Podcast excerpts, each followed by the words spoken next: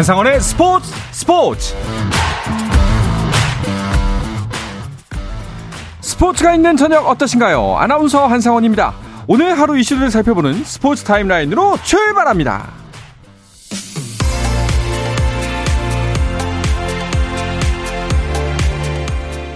네, 프로배구 현대캐피탈이 최태웅 감독을 경질했습니다.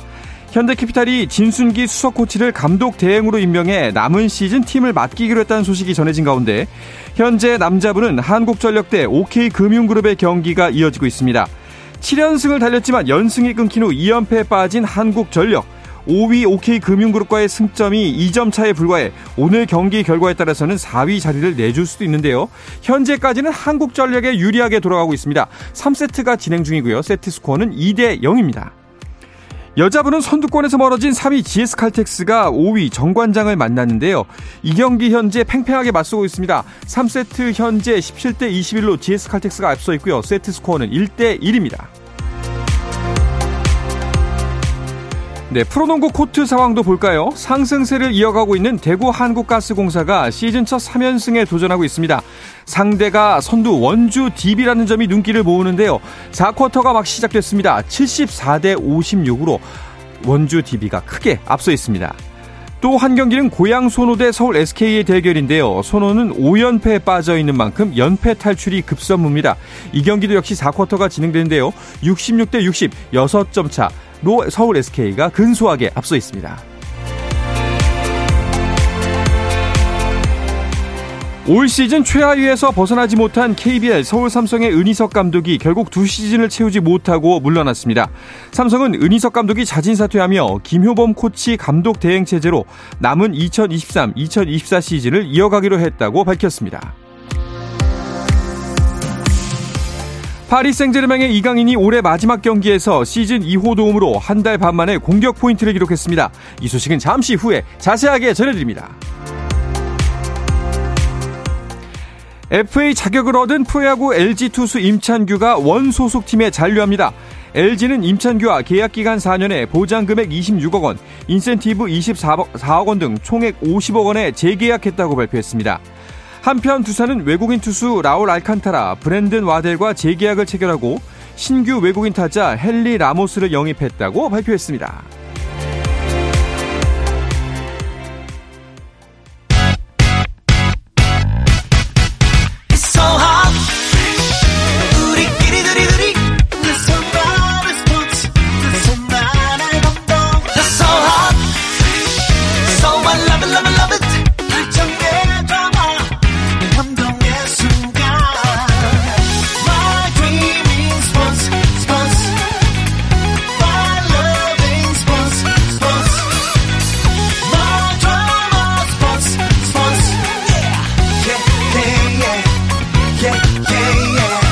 스포츠 스포츠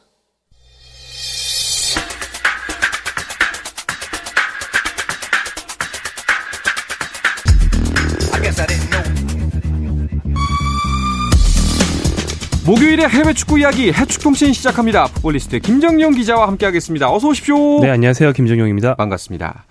자, 오늘 새벽에 이강인 선수의 소속팀 파리 생제르맹 경기가 있었으니까 이 이야기부터 해보도록 하죠. FC 메스와의 경기였어요. 네, FC 메츠는 예전에 음. 그 현재는 이제 선수에서 은퇴한 지 한참 된 안정환 전 선수가 네. 잠깐 뛰었던 팀으로 친숙한데 뭐 상대적 약팀이죠. 파리 생제르맹에 음. 비하면 이 팀을 상대하는 경기에서 사실 전반전 동안 골이 나오지 않아서 파리 생제르맹이 약간 난감한 경기를 하고 있었습니다. 후반 4분 이강인 선수가 승리의 포문을 여는 네. 어, 선제골을 어시스트를 했어요. 음. 이강인 선수의 정확한 크로스를 동료 비티냐 선수가 마무리를 하면서 선제골을 넣었고요. 결국 3대 1 승리로 경기가 마무리되는데 큰 기여를 했습니다. 네. 공격 포인트를 드디어 달성을 했습니다. 사실 최근 그 기사들을 자꾸 보게 되는데 이강인 선수에 대한 평가가 현지 매체에서 썩 좋지가 않았습니다. 그러다 보니까 아 이거 주전 경쟁에서 조금 위태할 수도 있겠다, 위태위태할 수도 있겠다라는 생각이 들어서 불안했는데 그런 불안감을 조금이나마 좀 불식시킨 경기였어요. 네, 그렇습니다. 또 이강인 선수에게는 좀 중요한 한 판이었던 게 어, 한국은 이제 아시안컵을 앞두고 있죠. 1월 카타르에서 열리는 아시안컵이 있는데 어, 프랑스 리그는 어, 독일과 비슷하게 짧은 겨울 휴식기가 있습니다. 네. 그래서 이 메스전 이후에 팀 경기가 한동안 없고 음. 팀이 경기를 재개할 때쯤이면 이미 이강인 선수는 대표팀에 합류해 있어요. 그래서 당분간 소속팀 경기를 뛸 수 없거든요. 근데 이제 이강인 선수가 없는 동안 팀이 아주 잘 나가 버리면 물론 건 좋은 거지만 어, 이강인 선수 자리가 없어질 수 있단 말이에요. 그렇죠. 그래서 대표팀 가기 전에 자신의 가치를 증명하고 갔어야 했는데 거기에 성공했다는 거 음. 이게 좀 좋은 점이라고 할 수 있겠고요. 또한 이제 이강인 선수가 어, 팀 감독 루이스 엘리케 감독이 전술이 좀 오락가락하면서 한 경기 안에서도 전반전엔 잘했다고 후반전에 못했다가 막 그래요. 근데 이날도 전반전에 좀 되게 난해하고 너무 난이도가 높은 약간 좀 만화 축구라고 할 수 있는 음. 그런 전술을 써서 이강인 선수도 동료들과 마찬가지로 헤맸어요. 후반전에 좀 더 평범한 전술로 바꾸고 이강인 선수를 오른쪽 윙어로 이동시키면서 어, 특기 중에 하나의 왼발 크로스로 어, 득 점을 이끌어낼 수 있었습니다. 네.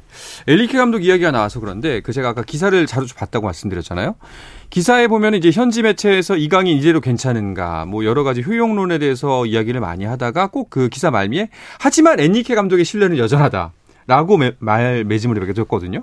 그러니까 여전히 엘리케 감독은 그래도 이강인 선수를 중용하는 것 같아요. 네, 그렇습니다. 최근 인터뷰를 보면 엘리케 감독이 이강인에 대한 질문이 나오니까 굉장히 정확하게 얘기를 했어요.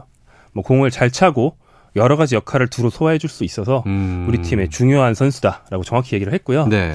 제가 이제 엘리케 감독 전술이 한 경기 안에서도 막 몇 번씩 왔다 갔다 한다 말씀드렸는데 그런 감독일수록 기본적으로 테크닉이 좋으면서 멀티플레이어인 선수가 필요하겠죠. 그렇죠. 이강인 선수가 바로 그런 선수거든요. 음. 그래서 이날도 전후반 경기력이 달랐던 이유가 제가 아까 난해하다고 말씀드린 전술이 그 3313이라는 음. 일반적인 팀들이 잘 안 쓰는 네. 그 엘리케 감독의 친정이라고 할 수 있는 바르셀로나나 예전 네덜란드 대표팀 같은 음. 일부 정말 세계에서 제일 축구를 잘하는 팀들만 겨우 군사하는 그런 전술이에요. 네.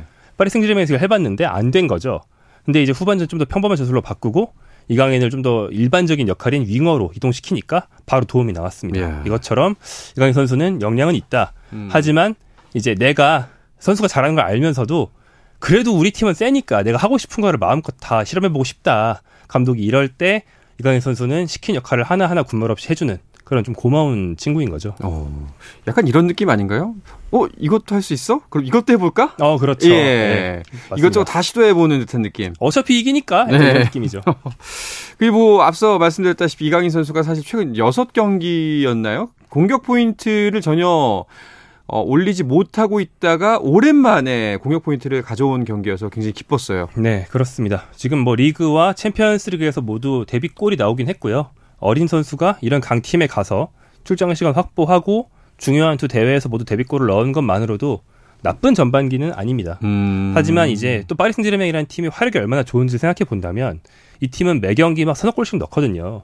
그러면 팀 전체의 공격 포인트가 좀 뻥튀기가 되기 때문에 공격 포인트 인플레 속에서는 이강인이 좀 많이 올리는 게 맞긴 맞아요. 네. 그래서 여섯 경기 침묵이면 원래 일반적인 팀의 미드필더한테는 아무 일도 아닌데 그렇죠. 파리 생제르맹 미드필더한테는 좀 아쉬운 점이었고 음... 그것을 끊었다는 점에서 또 끊고 대표팀에 갈 수 있다는 점에서 더욱더 기분 좋은 경기가 될 것 같습니다. 네.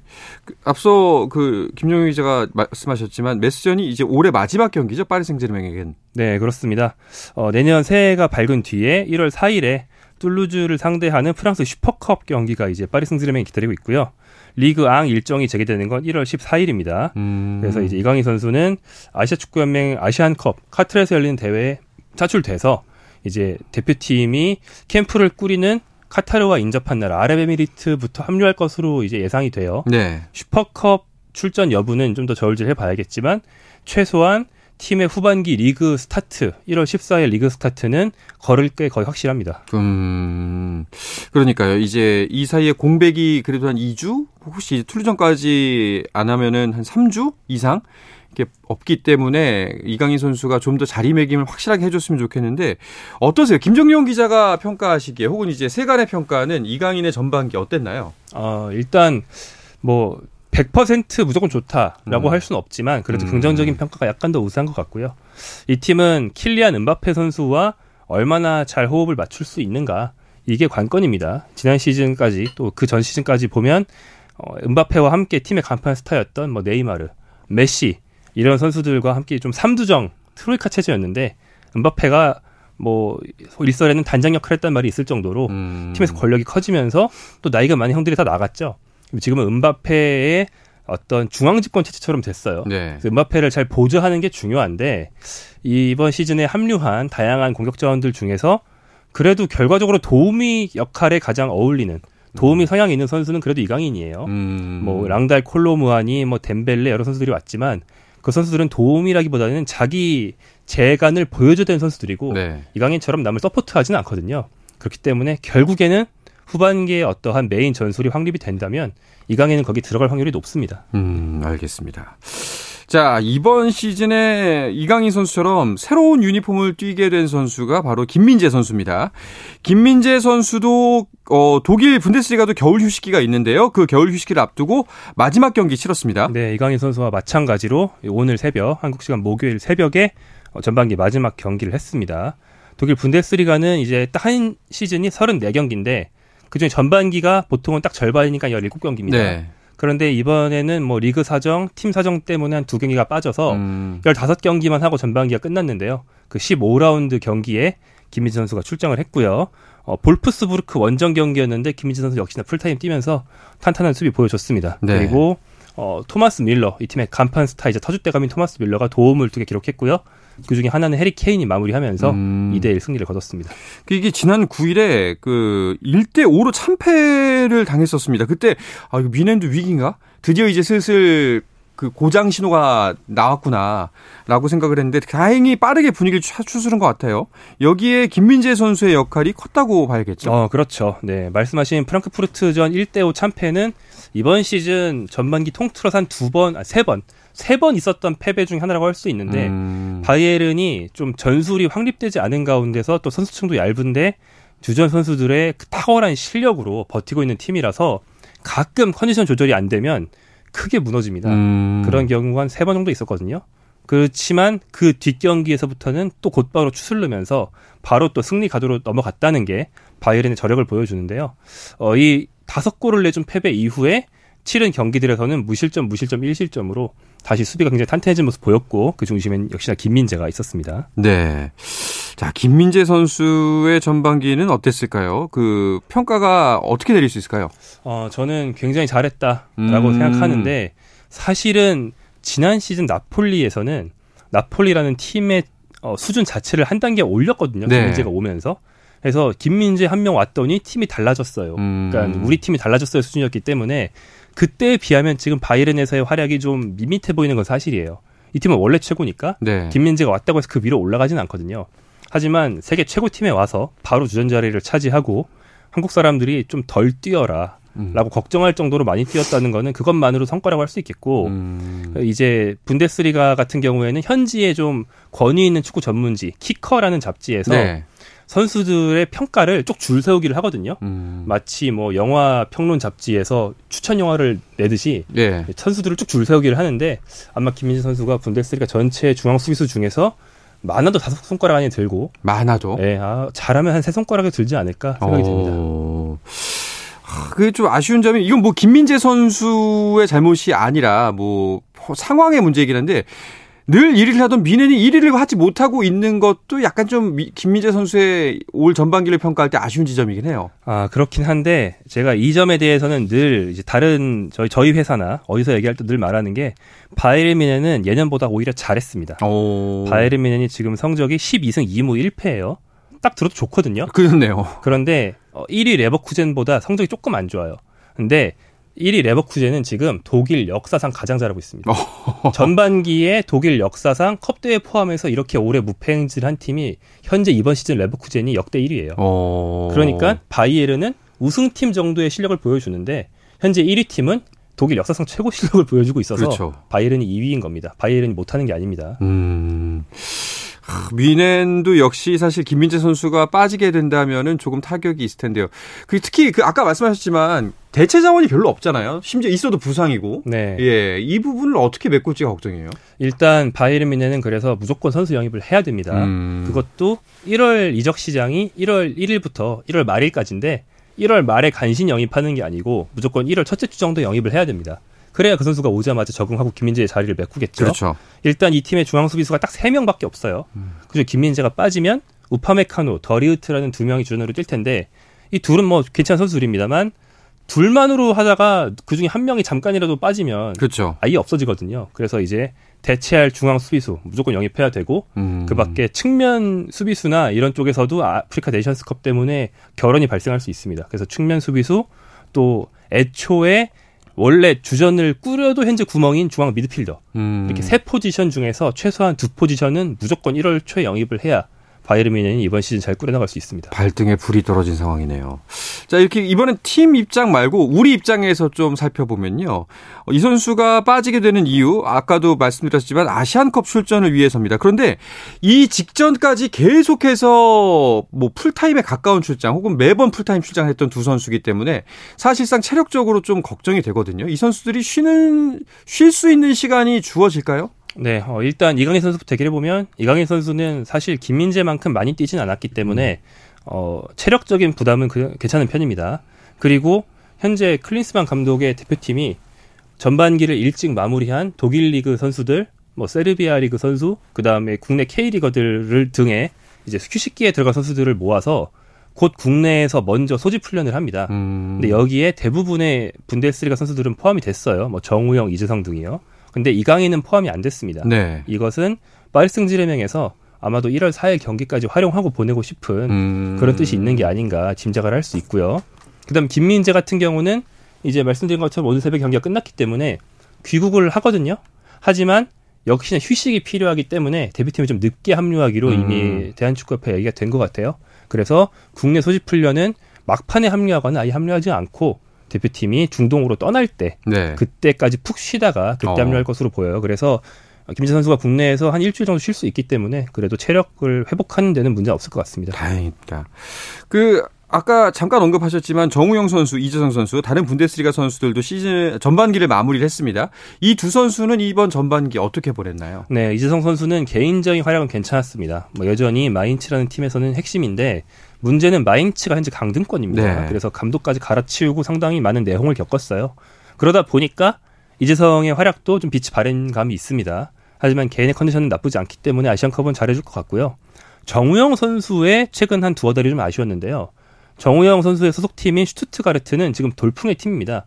독일 분데스리가에서 뭐 4강 경쟁을 하고 있거든요. 음. 지난 시즌까지 하위권이었던 팀이요.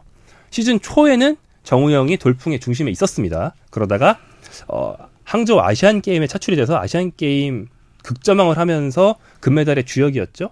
그 뒤로 소속팀에 돌아갔더니 자리가 없어졌어요. 어... 그 뒤로는 거의 후보였거든요. 네. 뭐 체력적으로는 뭐 비축이 되어 있어서 아시안컵에서 체력 문제는 없겠습니다만 경기 감각을 좀 더 끌어올려야 하는 그런 상황이 있습니다. 네, 알겠습니다. 자, 프랑스 리그앙이나 독일 분데스리가는 겨울 휴식기를 갖지만 잉글랜드 프리미어리그는 더 바쁜 연말을 보냈는데요. 손흥민, 황희찬 선수 소식은 잠시 쉬었다가 와서 자세하게 나누도록 하겠습니다.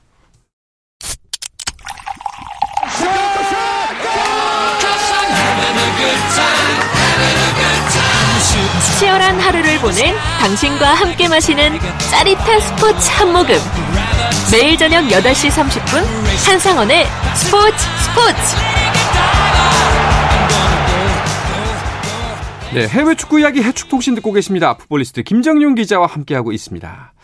토트넘이 캡틴 손흥민 선수의 아시안컵 출전을 위한 대표팀 소집 시기를 최대한 늦추기 위해서 노력하고 있다는 소식이 있던데요. 네, 그렇습니다. 영국 현지 매체의 보도에 따르면 원래는 뭐 대한축구협회가 차출을 한다고 하면 토트넘은 막을 수 없거든요. 네. 뭐 이것은 피파가 정해놓은 각 대표팀의 권리로 정해놓은 기간에 음. 열리는 공식 경기이기 때문에 거절은 못합니다.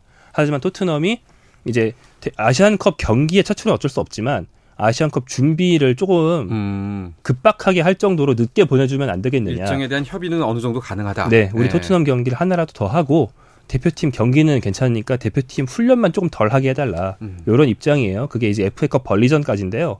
요거까지 치르고 보내주면 안 되겠느냐라고 대한축구협회 협의를 하고 있다는 식의 현지 보도가 있었어요. 그리고 국내 취재진들도 비슷한 관측을 지금 보고 있거든요. 음. 다만 이제 축구협회는 공식적인 입장으로는 토트넘에서 그런 공식 공문이 온 적은 없다라고 하면서 다만 클린스만 감독이 토트넘 출신이고 토트넘이랑 개인적인 연락통이 있기 때문에 비공식적으로 클린스만 감독의 그런 뭐 요청이 들어가는 것은 우리는 알 수는 없다. 하지만 공식 입장은 아직 없다라고 이제 얘기를 했습니다. 현재 토트넘의 상황을 보면은 그럴 법도 하잖아요, 사실. 네, 뭐 손흥민 선수는 지금 토트넘에서 절대 없으면 안 되는 선수고요. 네. 그리고 어, 아시아의 아시안컵과 비슷한 시기에 아프리카에서 네이션스컵이 열리는데 토트넘의 역시나 대체할 수 없는 선수 어, 사르와 비수마라는 두 미드필더가 모두 음. 아프리카 국적이기 때문에 손흥민, 사르, 비수마 세 명이나 빠집니다. 타격이 엄청나거든요. 그렇기 때문에 이 선수 모두 조금이라도 늦게 보내고 싶은 게 아마 토트넘의 마음이겠죠. 네.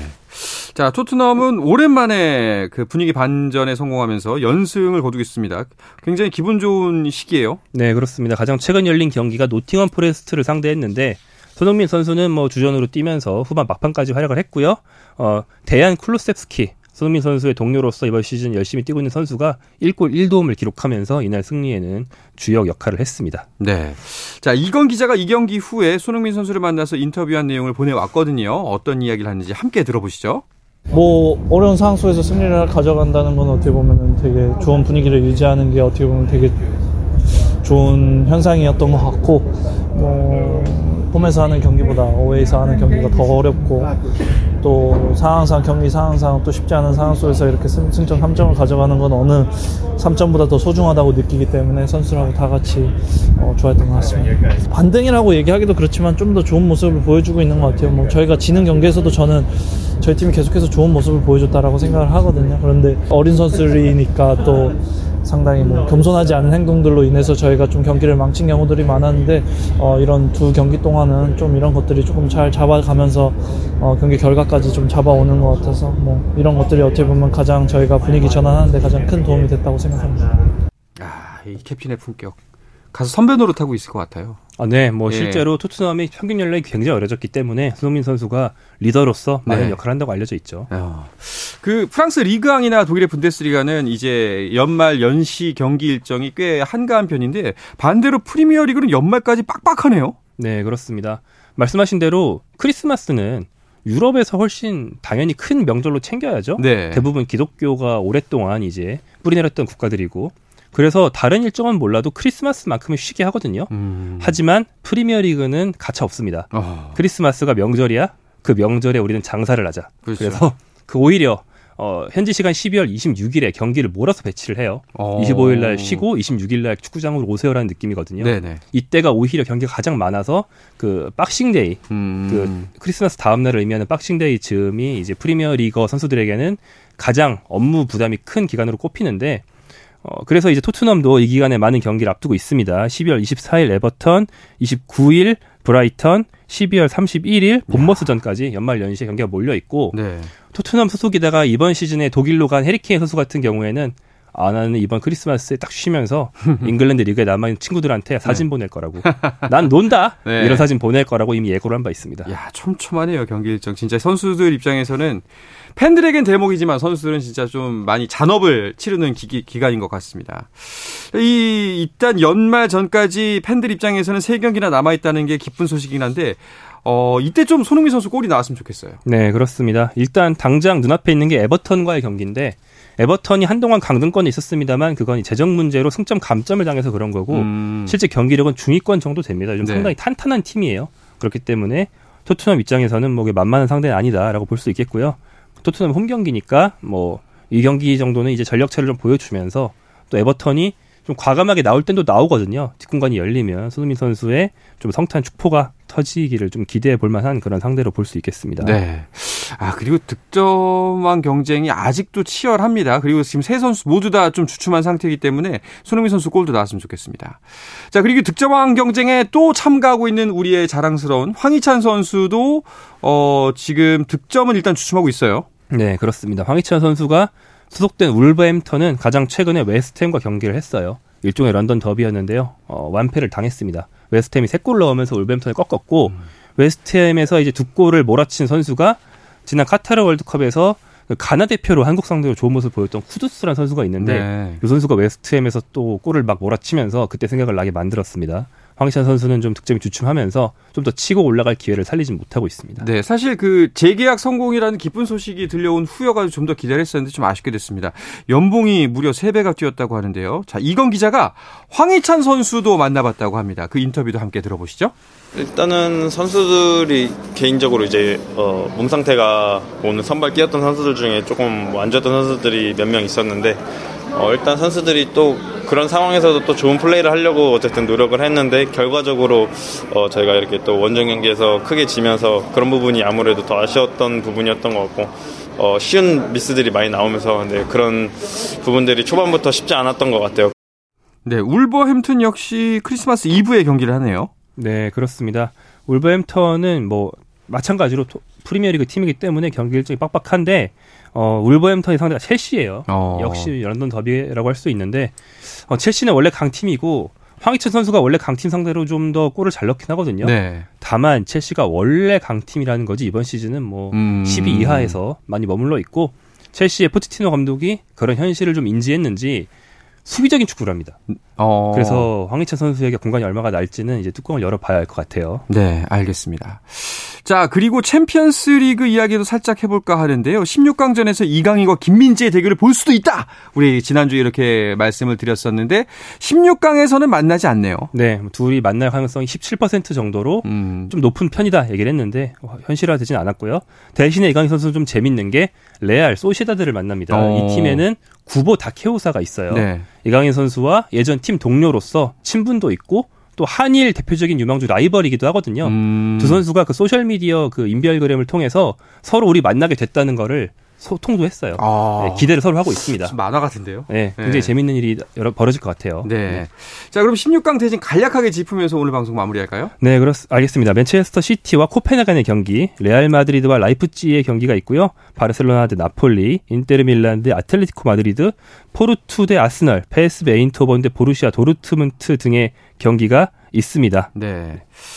자, 김정용 기자는 어떤 경기가 일단 가장 먼저 눈에 들어오던가요? 뭐 저는 일단 구보와 이강인의 대결이 일단 음. 흥미로울 것 같고요. 네. 그 다음에 코펜하겐이 조별리그에서 맨체스터 유나이티드를 꺾고 올라왔거든요. 훨씬 어려운 상대긴 하지만 같은 맨체스터 연고인 맨체스터 시티 상대로 어떤 모습을 보여줄 수 있을지 유쾌한 반란이 있을지가 좀 궁금합니다. 네, 알겠습니다. 자, 추운 겨울밤 필드에는 나가지 못하지만 그래도 TV로 해외 축구 보시면서 겨울밤 따뜻하게 보내시길 바라겠습니다. 이야기를 끝으로 이번 주 해축 통신을 마치도록 하겠습니다. 함께 해 주신 풋볼리스트의 김정용 기자 오늘도 고맙습니다. 고맙습니다. 네, 내일도 저녁 8시 30분에 뵙겠습니다. 한상원의 스포츠 스포츠!